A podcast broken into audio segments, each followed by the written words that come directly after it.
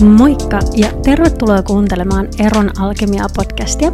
Tässä podcastissa keskustellaan mistäpä muustakaan kuin eroista, ja niistä tullaan keskustelemaan niin psykologian tieteen näkökulmasta, käytännön näkökulmasta kuin henkilökohtaisten kokemusten kautta. Ja mun toiveena on, että tuut saamaan täältä luotettavaa tietoa, toivoa ja käytännön vinkkejä, että miten selvitä siitä sydänsurusta ja miten jopa ehkä muuntaa se kokemus kullaksi siellä sen toisella puolella. Mun nimi on Riia Oikein lämpimästi tervetuloa kuuntelemaan. Moikka ja tervetuloa kuuntelemaan tämän viikon Eron alkemia-jaksoa. Tällä viikolla mä ajattelin paneutua semmoiseen aiheeseen kuin kosketuksen kaipuu eron jälkeen. Ja tämä on mun mielestä ehkä vähän semmoinen aihe, josta ei hirveästi ole puhuttu ei ainakaan mulla ole tullut vastaan, vastaan missään, että tätä olisi nostettu hirveästi esiin. Mutta kyseessä on kuitenkin tosi yleinen kokemus eron jälkeen ja todella, todella inhimillinen kokemus. Eli kosketus on yksi meidän inhimillisistä tarpeista ihan sieltä syntymästä asti. Me tarvitaan kosketusta meidän kehityksen kannalta, meidän hyvinvoinnin kannalta, meidän stressin säätelyn kannalta ja niin edelleen. Joten kyseessä on, on tosiaankin todella, todella inhimillinen kaipuu, joten jo, jos joku siellä kuuntelee ja kokee tällaista kaipuuta tällä hetkellä, niin haluan haluan vaan sanoa sen, että et tosiaankaan ole yksin tämän asian kanssa – ja just, että sussa ei ole, ei ole mitään, mitään vikaa, jos, jos tämmöistä kaipuuta koet. E, ennemminkin olet ihminen. Totta kai me ollaan tosi erilaisia kaikki. Meillä on erilaisia tarpeita. Toiset tarvii enemmän kosketusta kuin toiset. Ja sekin on ihan, ihan luonnollista ja ok. Mutta tosiaan niin nyt haluan ehkä vähän vastata tässä jaksossa siihen kysymykseen, että, että jos tämmöistä kosketuksen kaipuuta kokee sen jälkeen, kun mahdollisesti säännöllinen kosketus on ollut osana elämää, ehkä päivittäistä elämää, ja sitten yhtäkkiä sitä ei olekaan, niin millä tätä kaipuuta voi lähteä voi lähteä tavallaan niin kuin ehkä korvaamaan. Mä, en, mä väittäisin, että tämmöistä niin kuin romanttisen parisuhteen mukanaan tuomaa kosketusta, niin sitä ei täysin voi korvata oikeastaan millään, koska se on niin monitahoinen juttu. Siihen liittyy luottamusta, rakkautta, semmoista yhteistä menneisyyttä. Siihen liittyy niin, niin paljon kaikkea, että et väittäisin, että sitä ei niin täysin, täysin voi mikään tämmöisen romanttisen parisuhteen ulkopuolinen kosketus korvata, mutta on paljon asioita, joita me voidaan tehdä ehkä sen vähän lievittämiseksi. On asioita, joita me voidaan tehdä, että me saadaan samanlaisia fysiologisia reaktioita aikaan meidän kehossa. Ja sitten ehkä vaan taas muistaa myöskin sen, että se ero on tapahtunut, me ei ikävä kyllä voida sitä muuttaa asiaa, mutta mitä me voidaan tehdä on keskittyä tämä hetki, tehdä parhaamme tässä hetkessä ja muistaa myöskin, että asiat ei aina tule olemaan näin. Mutta joo, eli mä lähden lähestyä tätä asiaa niin, että mä annan ihan pienen semmoisen yleiskatsauksen siitä, että minkä takia se kosketuksen kaipuu voi tulla niin valtavana kokemuksena ja asiana silloin eron jälkeen. Vastaan ensin vähän siihen ja sitten sen jälkeen annan muutaman vinkin, vinkin siihen, että mitä me voidaan tehdä tämän asian kanssa tai, tai kohdalla. Mutta ennen kuin lähden avaamaan näitä juttuja, niin haluan vaan sanoa sen, että mä en ole mikään hormonitoiminnan tai välittäjäaineiden asiantuntija, eli mä annan niiden tutkimusten perusteella, joita oon lukenut oman ymmärrykseni pohjalta, jaan tätä, tätä tietoa ja näitä vinkkejä, mutta jos aihe kiinnostaa, kiinnostaa enemmän, niin esimerkiksi Emilia Vuorisalmi, Doc Emilia, niin hän on kirjoittanut tämmöisen kirjan kuin Rakkaus haltuun. Mä oon kuunnellut sen joskus vuosia sitten, mä en ihan tarkkaan muista niitä sisältöjä, mutta hän just avaa nimenomaan sitä, että mitkä hormonit on, on tavallaan aktivoituneina ja tekee työtään silloin, kun me ollaan ollaan rakastuneita ja just, että kuinka me voidaan luoda tämmöistä pysyvää rakkauden tunnetta meidän elämässä sillä, että me, me luodaan tai tehdään asioita, jotka tuottaa meille näitä hormoneita. Eli Emilia Vuorisalmi Rakkaus haltuun, niin sitä, semmoista kirjaa ehkä kannattaa lähteä lukemaan, että jos tämä aihe enemmän kiinnostaa. Mutta lähdetään liikkeelle Miksi se kosketuksen kaipuu voi tuntua niin suurelta, niin on sen takia, että meillä on tarve kosketukselle jo meidän syntymästä asti. Eli on paljon tutkimuksia siitä, että miten kosketus vaikuttaa meidän kehitykseen lapsena, vauvoina, sekä myöskin siitä, että miten kosketuksen puute vaikuttaa meidän meidän kehitykseen, mutta esimerkkinä nyt, äh, mikä viittaa tämmöiseen meidän kosketuksen tarpeeseen ja lohdun tarpeeseen, on tämmöiset klassiset Harry Harlown apinakokeet. Nämä on tota, 50-luvun lopulta. Ja ihan lyhyesti, niin näissä kokeissa hän teki muutaman erilaisen, mutta yksi esimerkiksi on tämmöinen, missä hänellä oli apinavauvoja ja nämä, näille apinavauvoille rakennettiin niin sanotusti äidit, eli rautalangoista tehtiin tämmöiset äidit ja toinen rautalanka-äiti oli semmoinen niin viltti äiti ja toinen oli sitten vaan tätä rautalankaa, mutta tämä pelkkä rautalanka-tapaus, niin hän oli sitten se, kenellä oli niin kuin ruoka, ruokapullo. Ja tässä kokeessa kävi ilmi, että nämä apinavauvat niin vietti suurimman osan ajasta ajasta tämän vilttiäidin luona, kävi tämän rautalankaäidin luona vaan niin kuin syömässä ja sitten palas aina tämän, tämän vilttiäidin luokse. Eli jo näillä apinan vauvoilla oli tämmöinen luontainen tarve tämmöiseen niin kuin lohtuun tai, tai mukavuuteen, joka sitten viittaa tähän kosketuksen tarpeeseen. Ja sitten toinen aika kuuluisa tutkimus on tämmöinen, mikä toteutettiin romanialaisissa orpokodeissa, joissa nämä asuinolot näillä pikkuvauvoilla niin oli aika, aika karmeet. Ja siellä sitten pystyttiin tekemään tämmöinen koe, missä jotkut vauvat äh, laitettiin tämmöiseen niin kuin aktiviteettiryhmään, jossa he sai enemmän näiltä hoitajilta huomiota ja myöskin kosketusta. Ja sitten tutkimuksen aikana todettiin, että nämä vauvat, jotka oli saanut sitä kosketusta, niin heidän kognitiivinen ja motorinen ja neurologinen kehitys oli paljon pidemmällä kuin sitten taas näillä vauvoilla, jo, joilla oli niin kuin kosketuksen puutetta. Joten tosiaankin meidän todella niin kuin inhimillinen, luonnollinen tarve on saada kosketusta. Ja myöhemmissä tutkimuksissa sitten on havaittu esimerkiksi sitä, että tämmöiset vauvat, jotka on hitaammin ehkä kehittynyt, niin heidän kehitystään on vauhditettu sillä, että äidit on, on koskettanut näitä vauvoja ja sitten tämän koskettamisen kautta tai antanut tämmöistä hierontaa näille vauvoille. Ja sitten tämän hieronnan kautta myöskin nämä äidit on hyötynyt, että esimerkiksi heidän masennusoireet on, on vähentynyt. Ja sitten samalla lailla niin tutkittiin kortisolitasoja, eli kortisoli on stressihormoni. Ja, ja kosketuksen kautta niin huomattiin, että sekä vauvojen että äitien kortisolitasot niin on laskenut.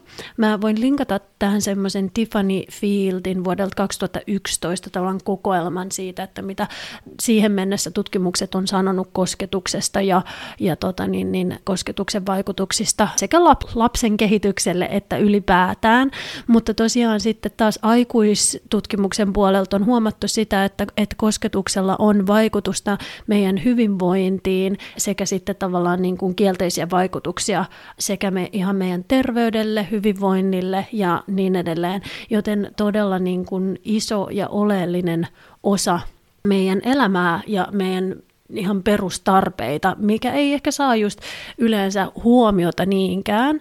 Ja tämän lisäksi kosketuksen on havaittu esimerkiksi vähentävän kipuoireita sekä fyysisen kivun oireita tai fyysistä kipua koeasetelmissa ja sitten myöskin emotionaalista kipua Eli tämä yksi tutkimus esimerkiksi totesi, että tämmöinen emotionaalinen kipu, joka tulee ulkopuolelle jäämisen kokemuksesta, niin väheni fyysisen kosketuksen kautta. Eli toisin sanoen lievitti tämmöistä torjutuksi tulemisen kokemusta tai tunnetta.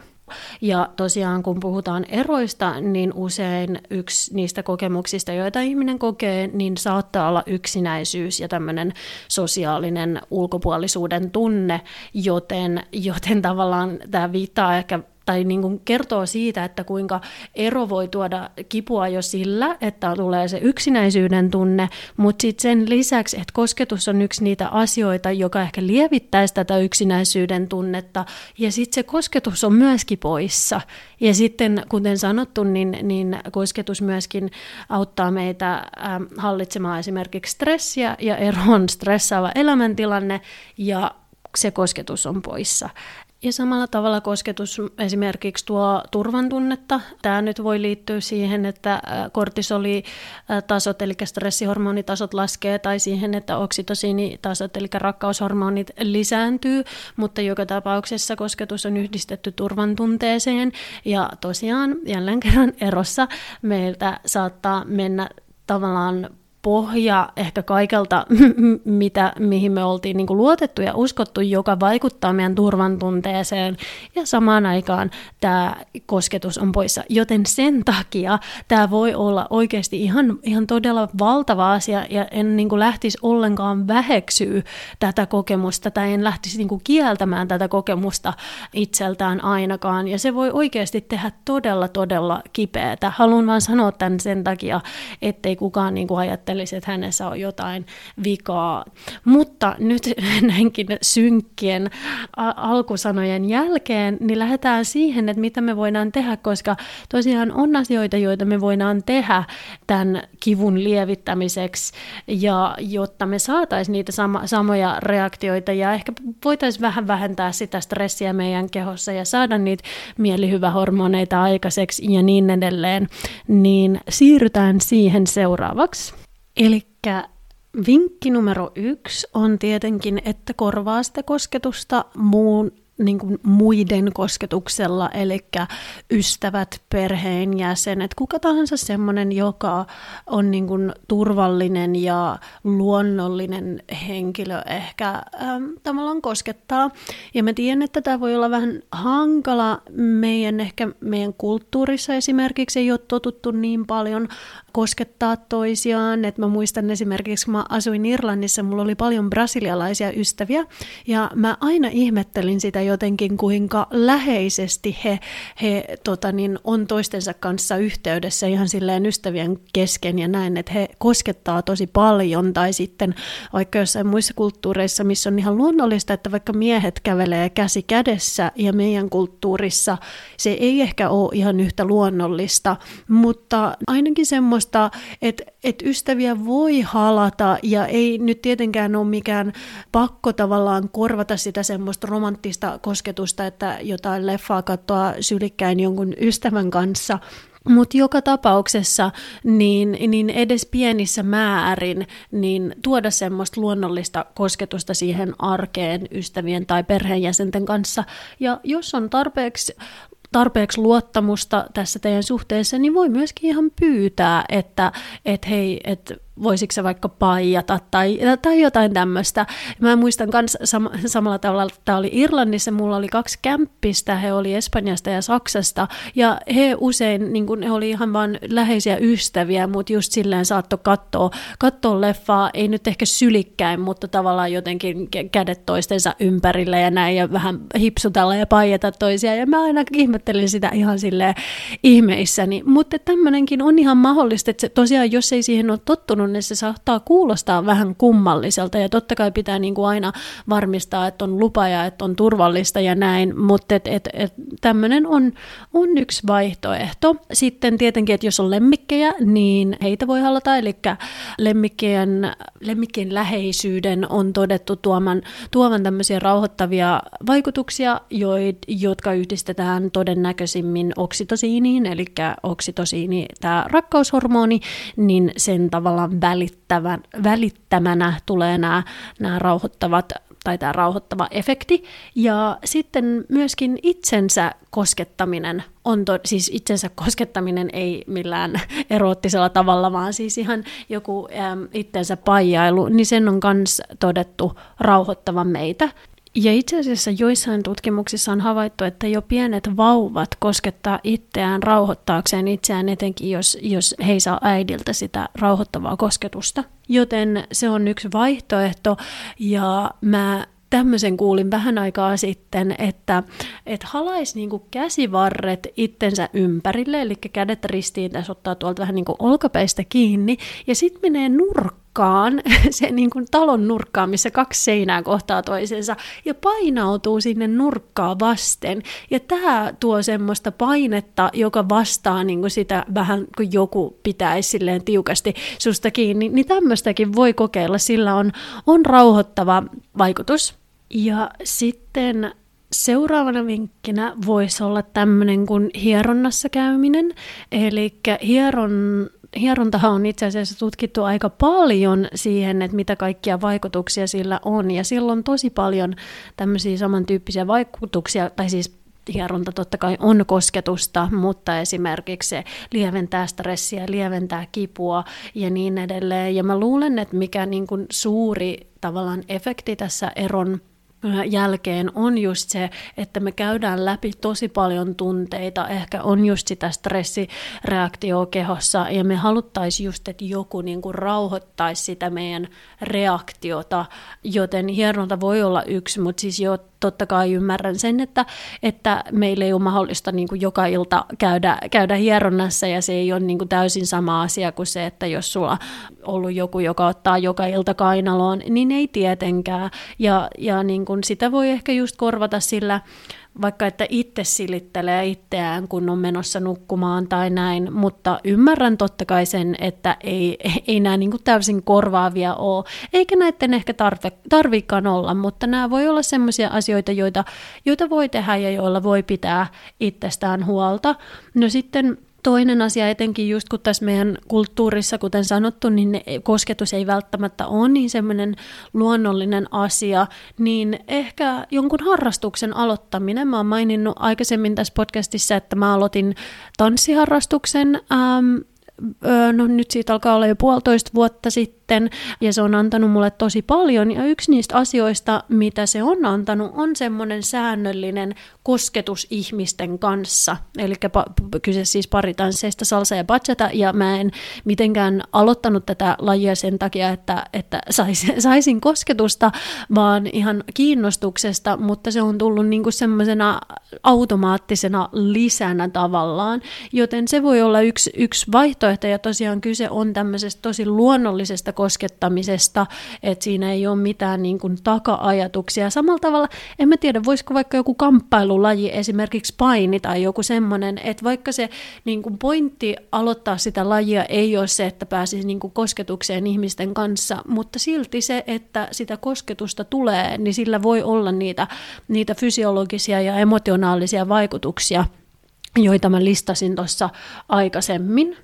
Ja sitten totta kai, koska koska kosketus on, on yhdistetty tiettyjen hormonien, esimerkiksi oksitosiinin, dopamiinin, serotoniinin lisääntymiseen ja myöskin kortisolin vähenemiseen, niin mikä tahansa semmoinen, jolla on vaikutusta näihin. Et esimerkiksi joku liikunta on todettu vähentävän stressihormoneja, lisäävän dopamiinia ja niin edelleen, siis liikunta ylipäätään, että oli se sitten vaikka joku juokseminen tai näin, niin, niin sillä voi, voidaan saada niitä fysiologisia tavallaan korvaavia reaktioita aikaan aikaan, vaikka se ei sitä, sitä kosketusta täysin korvaakaan.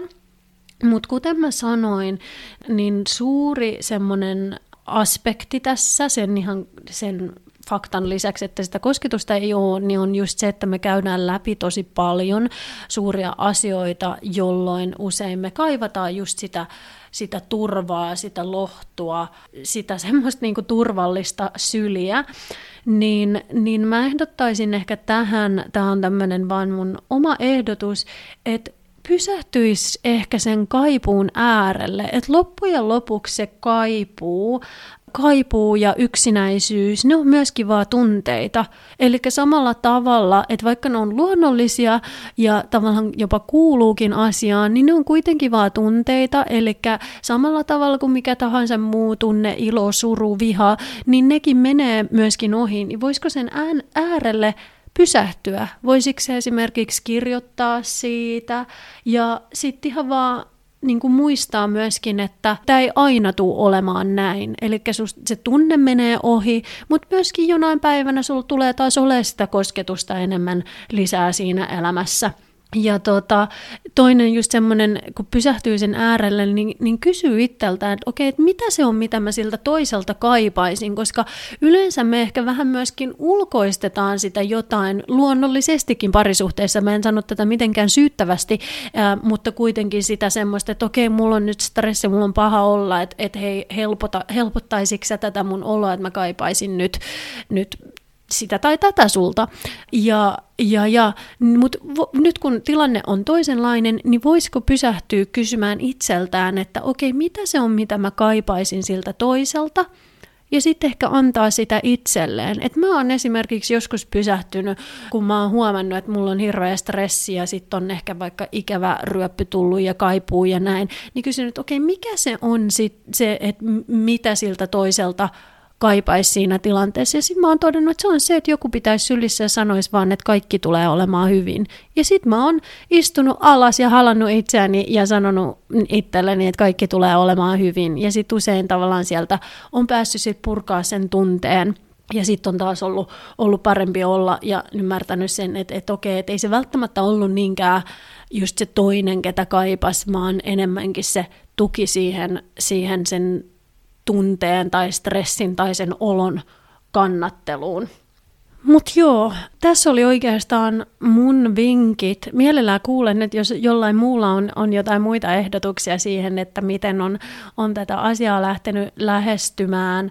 Mutta tosiaan, jos nyt jotkut viimeiset saattelun sanaset tässä pitää vielä sanoa, niin sanon vaan sen, että kosketuksella on ihan valtava merkitys meidän elämässä, joten älä yhtään vähättele sitä kaipuuta. Muista, että se menee ohi, myöskin se kaipuu, yksinäisyys on tunteita, joten mitä ikinä se onkin, mitä oot tehnyt tavallaan ollaksesi niiden kaikkien muidenkin tunteiden kanssa, niin voitko ehkä käyttää tavallaan sitä ja sitten myöskin vaan antautua sille, että tämä on tunne, tämä menee vielä ohi, asiat ei tule, tuu aina olemaan näin. Mutta joo, sen pitemmittä puheita mä päätän tämän päivän puheen tähän. Ja tota, käykää tosiaan mun nettisivuilla riareijola.com. Ää, sieltä pääsee yksityisvalmennuksiin. Ne on vielä helmikuun loppuun asti miinus 20 prosenttia. Siellä pääsette muutenkin tutustumaan muuhun ja olkaa yhteydessä. Muuhun saa aina, aina ottaa yhteyttä ja kuullaan taas. Moi moi!